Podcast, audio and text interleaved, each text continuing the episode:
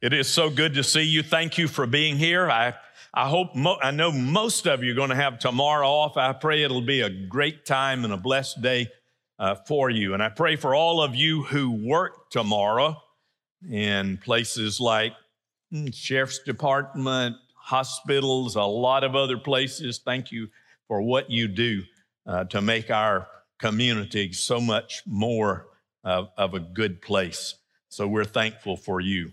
Our scripture today is Romans chapter 10, and I'm going to read verses 14 through 17. It's part of a larger passage of scripture that is so very important and so meaningful to us because it is written by a man by the name of Saul. We know him as Paul.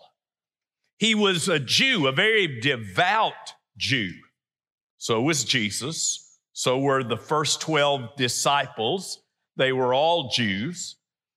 Paul came to know the Lord in a very special way when, when Jesus revealed himself to him as he was going to Syria to destroy the church, the small church that had cropped up there, all of them Jews. And then from that point on, God had set aside Paul, and Paul made it his life's mission to tell the gospel. And most of his was to non Jews, but chapters 9, 10, and 11, he wrote to talk about why the Jewish people had not followed the Jewish Messiah. I tell my, my non Christian yet Jewish friends uh, that I worship their Jewish Messiah. Say it with kindness and gentleness, but I do. And I'm so thankful. Here's what Paul said about the, the Jewish people He said, My heart's desire and my prayer to God for Israel is they might be saved. Paul said, if it were possible, it's not, if it were possible, I would be accursed. I would be cut off from the gospel in order that the Jewish people might be saved. And he becomes the example of what you and I need to do and the way we need to think and the way we need to pray. How do we take up the challenge to share our faith. Let's read these verses and then we'll try, try to find some answers from the Word of God. Now, here's what Paul says Everyone who calls on the name of the Lord will be saved. Then he starts applying it to the Jewish people. How then can they call on the one they have not believed in? And how they, can they believe in the one whom they've not heard? And how can they hear without someone preaching to them? And how can anyone preach unless they are sent? As it is written in the prophets, how beautiful are the feet of those who bring good news. But not all Israelites accepted the good news. For Isaiah says, Lord, who has believed our message? Consequently, here's the point consequently, faith comes from hearing the message, and the message is heard through the word about Christ.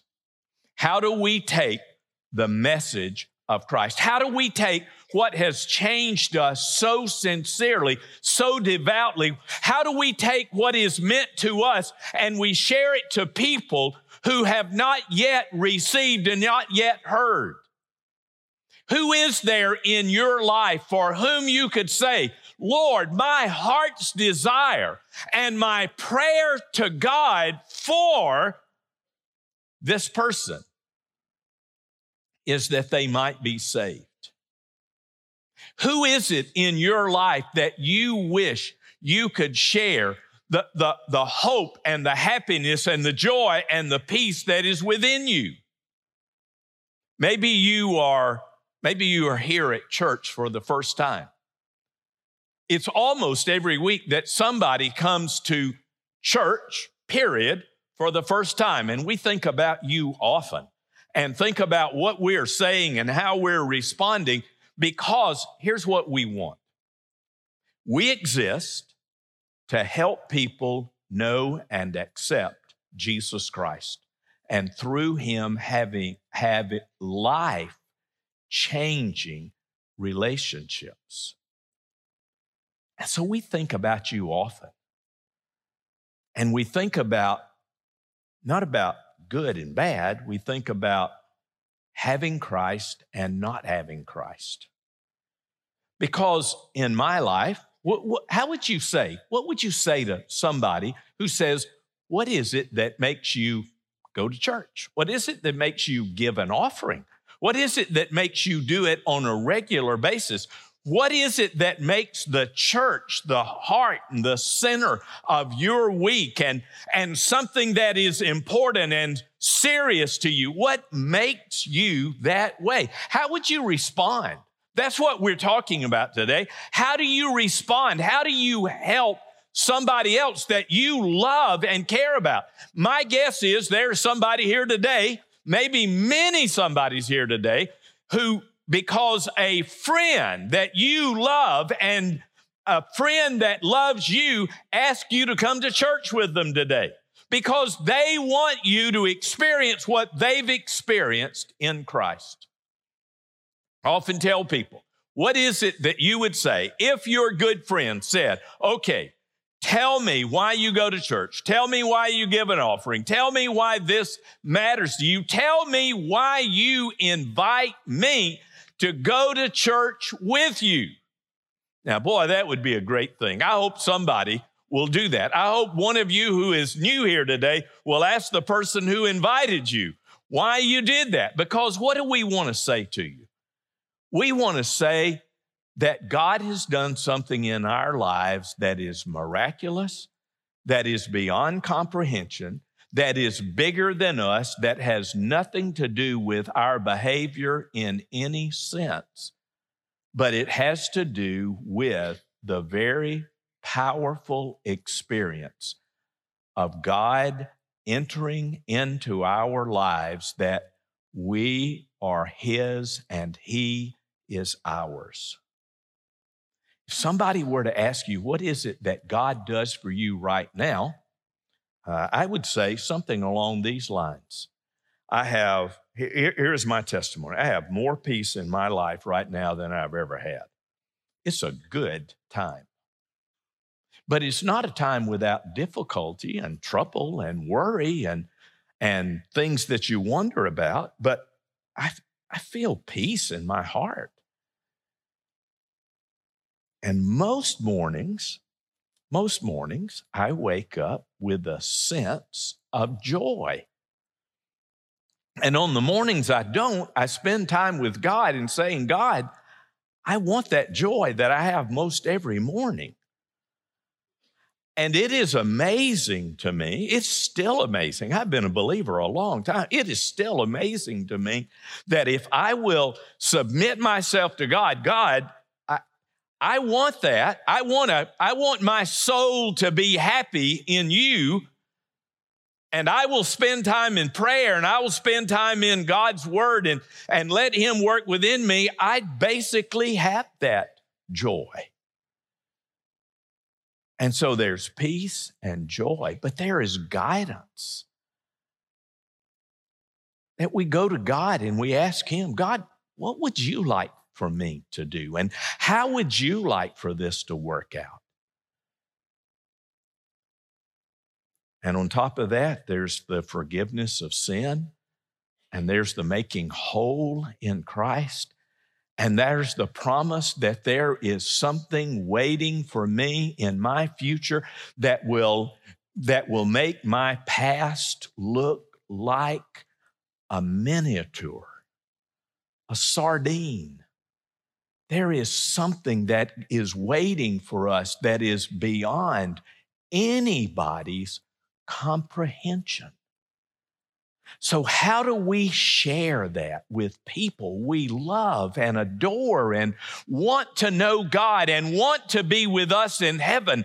How do we share that? So, let me give you several things to do, and I'm going to start at the bottom instead of the top now, it's number one on your list, but I'm starting at the bottom, not at the top. I'm going to turn it around because this passage of scripture in the Greek language is a part of literature that does exactly that. If, in case you looked at it again, think of it in verse 14. How can they call on someone they don't believe? in? How can they believe in someone they've never heard about? How can they hear without a preacher? How can anyone preach unless they're sent? In other words, Paul takes the, the normal and he turns it upside down. He starts at the bottom instead of starting at the top. So I'm going to do the same kind of thing. So let me start at the bottom and ask you to emphasize your own personal holiness. Now, holy is not a word that is used unless it is used to talk about pagan peoples and a holy man and a holy place and a holy something or the other. We usually don't use that unless you're in a Christian context. The world doesn't use the word holy. What does it mean? Waylon's definition holiness is doing everything that pleases God and nothing that doesn't please God. And it has a positive connotation. You're doing everything God wants you to do. Start with do unto others as you would have them do unto you. Start with love your neighbor as you love yourself. Start with living for God and desiring to please Him. Do everything that God wants you to do that God that pleases God. But it also has a negative aspect. Everybody here gets that. There are negative in, in our lives that we want to get rid of. God, I don't want to be so fearful. I don't want to be so anxious. I don't want to be so prideful. I don't want to be so selfish. So it's a positive and it's a negative. Holiness is doing all that pleases God and nothing that doesn't please God. Now, it is interesting that the world is not very fond of holiness. In fact, I would say it this way, and the world means that world which is opposed to God, doesn't mean the earth, it, and, but it means those that are opposed to God. Those that are opposed to God despise holiness. But those same people, your neighbors, your friends, your family members, desperately need for you and me to seek holiness. Because holiness gives them hope. Because holiness points them to a way. Because holiness shows us the living God. And He is personal and He knows us and He cares about us. Our, our holiness comes from His holiness. Simon Peter, Everybody, uh, I suppose, almost everybody knows Simon Peter. He was one of the disciples. He became the leader of the disciples after Jesus was raised and went into heaven. Here's what he says As obedient children, do not conform to the evil desires you had when you lived apart from God, but just as he who called you is holy, that's God, just as He is holy, so be holy in all that you do. Let me make a really big disclaimer, and that is this Peter is not telling you you've got to be perfect. Peter wasn't perfect. Peter didn't get it all right. We're, we're not asking you to be perfect. We're asking you to say to God, God, I want to be like you. I want to live like you. I want to live a holy life. The world, your family, your friends need you to live a holy life, not a legalistic life, not a rule life, but a relationship with God that says, God, I want to do everything that pleases you and nothing that doesn't please you. Number two, be consistent in your belief and your behavior. Like children need consistency, so the people around you, the people you go to school with, the people you work with, your family, your neighborhood, your good friends, they need you to be consistent. They need you to be somebody they can depend on. That can show them the way, that can encourage them in the way, and that they can know that you are going to love them in spite of anything in the past.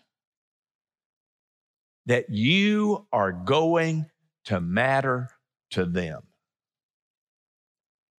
Most people wish they had one friend like that. I just wish I had one friend who would love me no matter what. I wish I had one friend who cared about me and put me above all else, and I matter to them. I wish I had one friend that I could count on no matter what.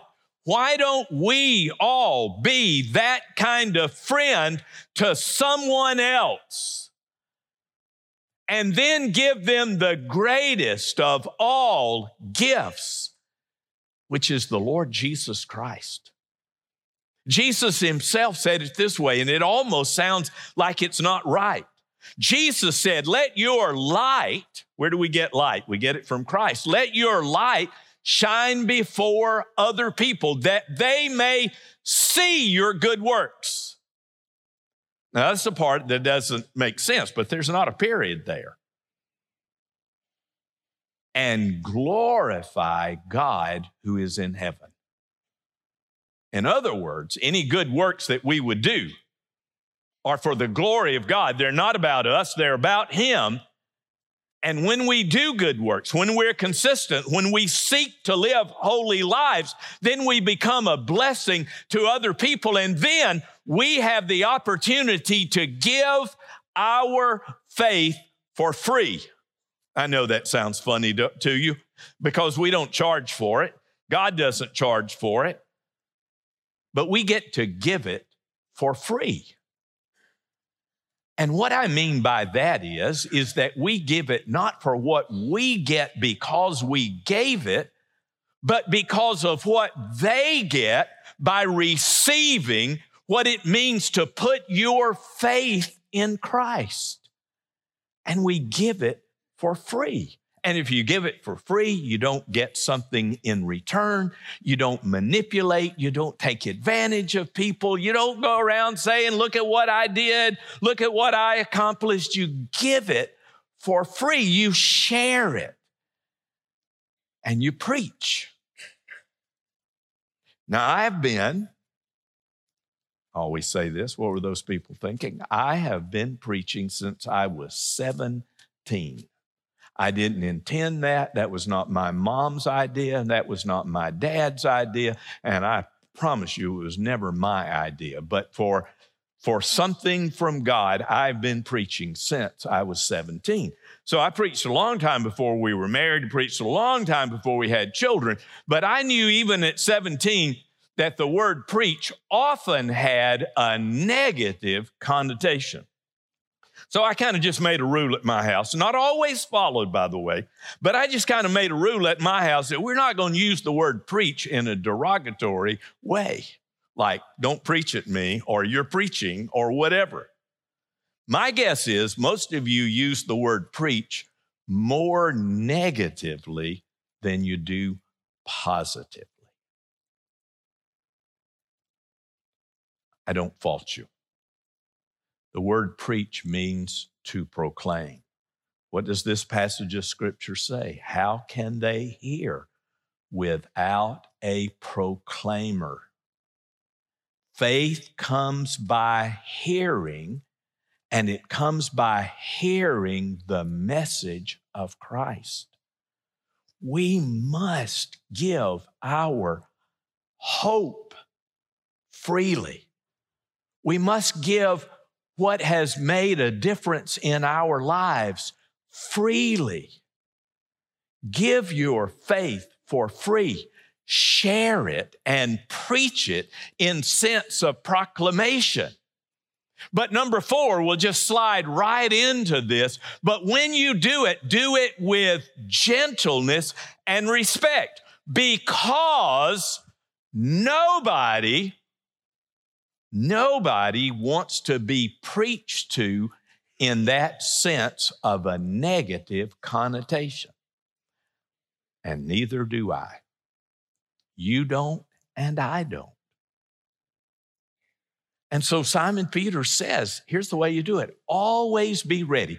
If your friend says, Tell me why you go to church, why, you fi- why do you have this peace in your heart? Why do you have this basic joy? Why do you seem to, to have more happiness than you do sorrow? Even in the midst of things. I preached this last night and I looked at a family over to my left and I, I couldn't help but I've known them for a long time and all of the hurts and pains they've gone through. And yet here is a husband and wife life with the joy, with the basic joy in life that is simply beyond anybody's comprehension. Nobody could explain it.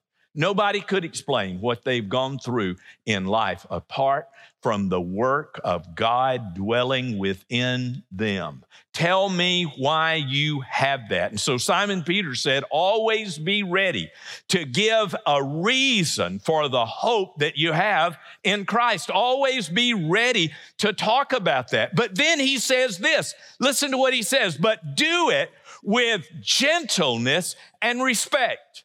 There's not a one of us here who doesn't want it to be treated with respect. Take the youngest child, take the oldest adult. Every one of us wants to be treated with respect. Everybody wants to be spoken to with gentleness and kindness and love and compassion. And Simon Peter says that this is the Word of God. So, why in the world do we do it the way we do a lot of times? No, do it with gentleness and respect. Number five, seek to understand the people you love. Seek to understand kind of where they're coming from. Seek to really know them and to know their hurts, to know the, the struggles that they go through in life. Seek to understand them. And by understanding them, helping them, and encouraging them in faith. Do you know what? There are all kind of people who don't go to church because they went to church one time and they got hurt somewhere. And there are all kinds of people who, who had a aunt or an uncle or a grandparent or somebody who just poisoned them about the church and about Christ and about Scripture. Seek to understand where they're coming from, what they're dealing with, the hurts that they experience in life, and emphasize healing because that's what God wants to do in you and me. He wants to heal us. And, and one of the greatest things we can do, we know this from secular counseling, we know this from psychology. All truth is God's truth. And we know this that when we are willing to bring something deep within us out in the open to the light of day, it helps. And there's not everything you, I mean, you shouldn't just broadcast everything. But to somebody who loves you and somebody who has proven they can keep confidence, just to be able to say, here's what I, how I hurt Here's what I'm experiencing. These are, this is the deep shame of my life. When we do that, there is freedom that comes, there's healing that comes. And one of the things we need to do is try to help our loved ones our, to be healed. Scripture does that for me loving people around me who love me unconditionally do that for me. Emphasize healing. As a church, we, we are emphasizing healing. Right, right now, we have a, a lot of healing ministries and we're looking for more healing ministries. We have a, we have grief share. We have two sessions of it and both of them are full Not full in the sense that you can't come. It's just that there are a lot of people. Most of them are not our members. I will walk by when they are gathering, and, and a whole lot of the time I, I hardly know anybody there. And they are not the kind of people you would assume I mean, I guess all of our minds go to a 65 year old widow who has lost her husband and she is grieving. But these are people who are very old and these are people who are very young. And if they, when they feel confidence and can talk about their hurts and their pains, you find that the grief is a huge category. And there are all kinds of grief that people are going through. We have divorce care. We have celebrate recovery. That sounds like you ought to be talking about addictions, and we should because it's an epidemic in America. But celebrate recovery deals with codependency and it deals with anxiety and it deals with fear and it deals with anger and it deals with everything else. And we try to be healing. We have a group of uh, young boys that meet as kind of a, a, group, an outdoorsman kind of thing. We have a group of girls that meet, all of them led by parents.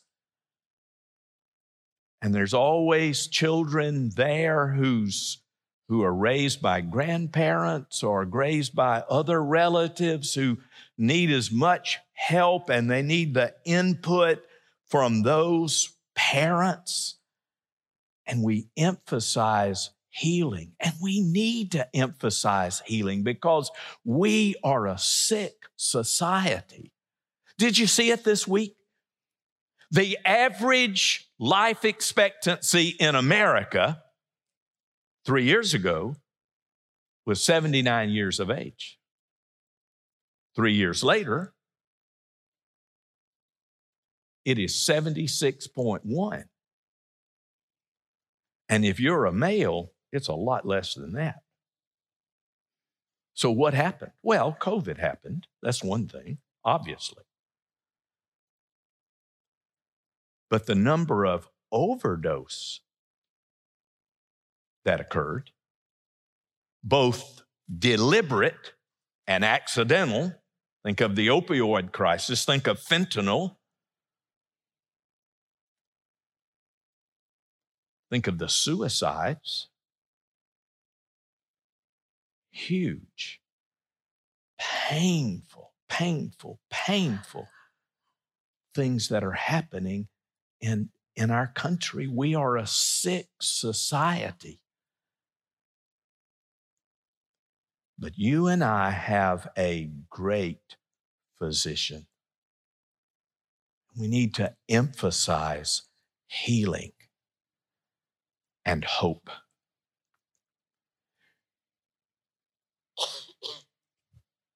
Everybody needs one person who says, I'll stand beside you, and there is hope, and I give you hope.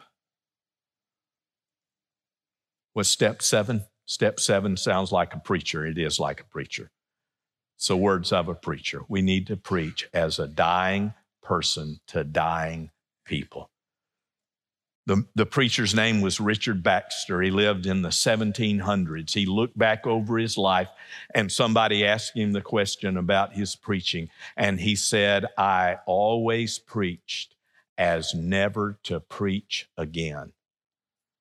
I always knew that that sermon might be my last sermon. And I always preached as if never to preach again. As a dying man, to dying men. And you and I need that kind of attitude that, that this world goes by really fast and life gets over with really early. And none of us knows that this will, whether or not this will be our last worship service. None of us understand that. We must live. We must preach. We must share. We must we must do the things of God as if we will never get to proclaim this again, and as if everyone is dying and that we are dying. And we are.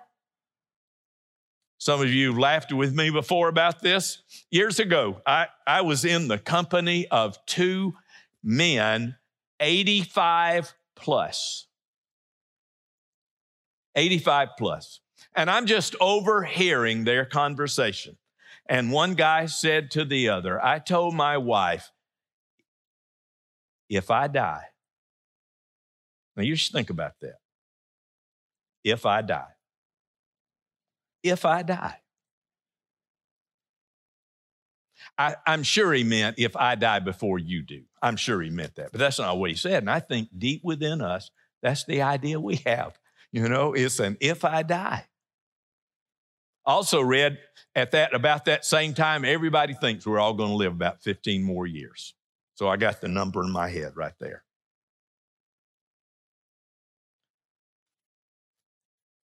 I'm not morbid. I don't think I am. I don't think you think of me as being morbid. I'm not morbid.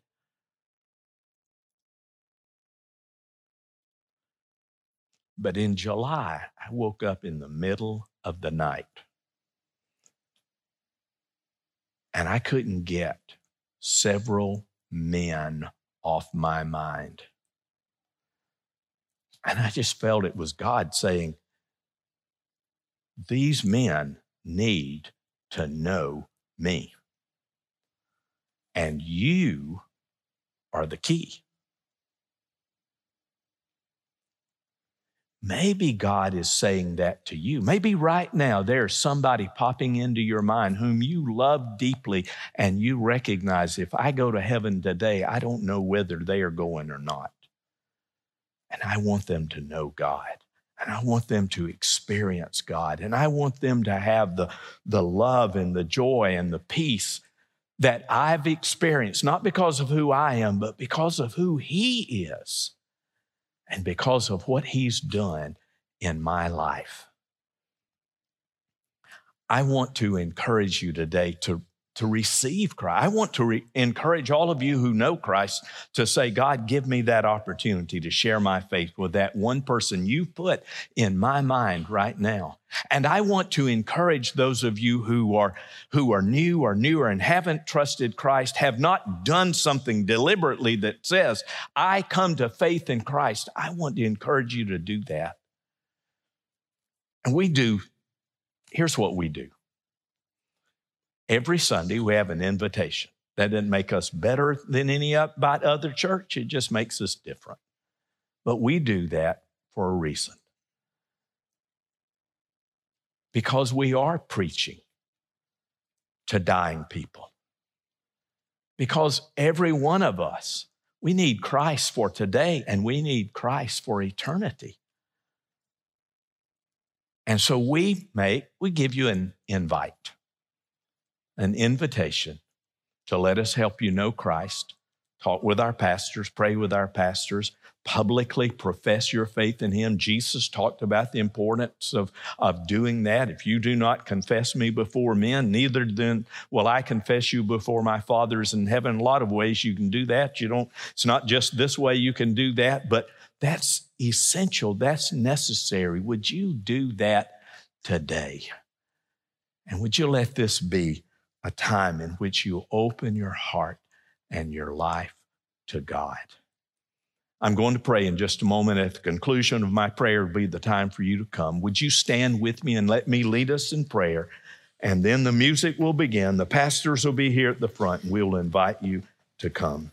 Lord Jesus, we praise and honor you. You did not have to come to earth, but you did it out of love.